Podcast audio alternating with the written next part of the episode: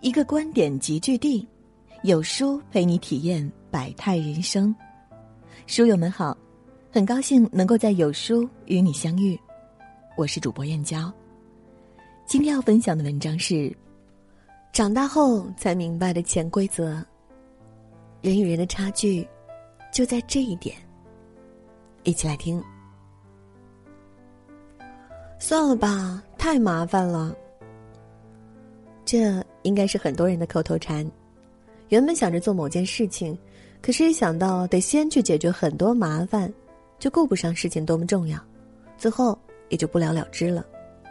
曾问过好多整日整日宅在家里葛优躺的朋友们，他们之所以不愿意出门，不是就喜欢宅在家里，就只是太怕麻烦了而已。一想到出门还得洗头、坐公交、挤地铁，顿时就觉得太麻烦了。当他们迫不得已出去一次后，就会发现出去转一圈比在家里有趣多了。当时还会在心里暗下决心，以后还是得多出来走一走。可是到了下一次的时候，又会因为怕麻烦而打退堂鼓。现代人大多都很怕麻烦，常常都是多一事不如少一事。确实，怕麻烦会促使很多便捷的发明，可也因为怕麻烦，我们也错过了很多。想起蔡康永在给残酷社会的善意短信中有这样一段话：人生前期越是嫌麻烦，越是懒得去学习，后来就越可能错过让你心动的人和事，错过新风景。越是怕麻烦，我们就越是过不好这一生。导演陈小青曾讲过这样一个故事，让人印象深刻。他有一个开餐厅的朋友，开了十多年，生意一直特别好。每天都有很多人专程去排队吃饭。有一次，他就很好奇，朋友是怎么做到在不营销、不推广的情况下，生意能火爆这么多年。于是，他就问朋友：“开餐厅的秘诀是什么呀？”朋友还没开口，老板娘就抢了话：“只要做到每天六点亲自去菜市场挑菜，一直挑到十二点才走人，而且还能坚持十多年就可以了。每天花六个小时去挑菜。”这样坚持了十多年，对任何一个普通人而言，这简直都太耗时耗力了，何必如此自找麻烦呢？多一事不如少一事，看上去是很聪明的生活准则，可它也正是我们思维懒惰的表现。心理学家丹尼尔·卡尼曼曾在《思考快与慢》中说道：“我们的大脑有两种做决定的方式，一种是偷懒式思维。”只用我们的记忆和经验做出判断，一种是思考式思维，会用更深入的思考方式来做出决定。人是趋利避害的动物，我们只是靠怕麻烦的本能就能够解决生活中百分之九十五的问题，而这往往并非最优解。就像前文提到的餐厅老板，看上去他做了一件麻烦的事情，但这种麻烦反而最后帮他省事省力了。不必在厨房里从早忙到晚，不必费尽心思去拉客户、做广告，自然有人专程来排队。千万别把怕麻烦当做生活准则。一旦我们开始怕麻烦，其实正是我们思维懒惰的表现，懒得做出突破，懒得做出改变，懒得做出精进。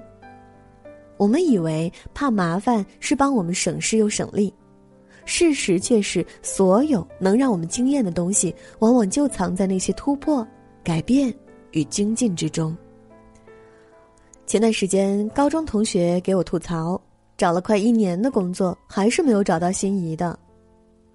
四年前，同学去了一家创业公司，每天老板都花式压榨着所有的精力和时间，身边的同事都换了好几波人了，他还在那家公司。理由是一想到要投简历、要面试、要搬家、要适应新的环境，就开始打退堂鼓。换工作太麻烦了，去哪里不都一样？去年公司破产了，再麻烦他也得卷铺盖走人。可是这时他所在的行业已经大不如从前，他错过了最佳跳槽时期。作为一个职场老人，又没有什么特别牛的工作经验，愿意面试他的都是一些跟上家差不多的创业公司。我很替老同学可惜，明明很能吃苦，明明学历也不错，就是因为怕麻烦耽误了自己。在任何一件想做的事情前，都有很多很多叫做麻烦的拦路虎。它是我们走出舒适圈后那些无法应对的东西。只有打倒这些拦路虎，我们才能去做真正想做的事情。曾在一次电影沙龙中，冯小刚总结自己的成功经验，就是不怕麻烦。我在摄制组里干过很多行当，绝对不是说人家说了一个事儿，我先说这个事儿做不到，太麻烦了。我马上觉得，终于给了我一个机会，可以让他们看到我有这个能力。正是不怕麻烦，抓住了一次又一次的机会。冯小刚从一个既没有家庭背景。也没上过大学，甚至高中都没好好上的人，走到了今天，成为国内数一数二的大导演。一个因为怕麻烦就不去做事情的人，说白了就是逆来顺受的表现，说白了就是不敢走出舒适圈。如果你还用怕麻烦来找借口，那最后的结果将不只是待在舒适圈而已，还有可能面临一事无成的风险。毕竟这是一个瞬息万变的时代。千万不要怕麻烦，这是我工作后学到的第一个教训。那时我刚工作没多久，主编让我根据一个采访录音写一篇人物报道，主编还特地嘱咐我要把录音打出来，这样能抓住一些容易被忽略的细节，也能方便快速成稿。可一看录音我就傻了，将近两个小时，这意味着我得用一天的时间来整理。因为怕麻烦，我就用两倍速听完了录音，根据记录的关键信息写了一篇稿。本来还沾沾自喜，觉得自己省了很多功夫。结果主编看完稿后，知道我没有整理录音，当着部门所有人的面把我好一顿训斥。那天我整理录音，整理到了凌晨三点，稿子几乎是重新写了一遍。原本三天的工作量，硬是被我延长到了一周，白白做了很多无用功。很多人怕麻烦，只是为了图省事，结果越怕麻烦，只会越麻烦。我们所谓的麻烦，不过是与我们日常习惯相悖的东西。我们越是习惯于某种处事方式，就越会避免麻烦，有时甚至不惜多花点时间，多走一点弯路。然而，最讽刺的却是，我们为规避麻烦花的时间、走的弯路，比解决麻烦的成本大多了。在生活中，这样的人简直太常见了。本来花十分钟百度一下就能掌握一些使用表格的技巧，省去很多不必要的时间，可还是有人在用自己的笨办法。本来花二十分钟给清理一下垃圾，能够让电脑运行速度更快，可还是有人不清理，宁可每天在无休止的卡顿中浪费时间。很喜欢曾经看过的这样一段话：无论生活还是工作，总是一个麻烦接着一个麻烦。当你试图躲过一个麻烦时，另一个麻烦正在不远处向你招手。转眼，二零二零年就要结束了。面对又年长一岁的现实，身边很多人都表示会有点慌乱，尤其是第一批就进入三十岁门槛的九零后们。不少网友纷纷发帖说：“都快三十岁的人了，就还是一无所成，不是因为不被人赏识，而是自己好像从来没有真正去做过什么。”时光匆匆而过，除了眼角渐渐增加的皱纹，我们却没有太多的长进。其中的缘由，不过就是因为怕麻烦，把真正想做的事情一拖再拖，始终不敢开始，始终没有开始。借用周国平的话来说，世上许多事，只要肯动手去做，就并不难。万事开头难，难就难在人皆有懒惰之心，因为怕麻烦而不去开这个头，久而久之，便真的会觉得事情太难，自己太无能。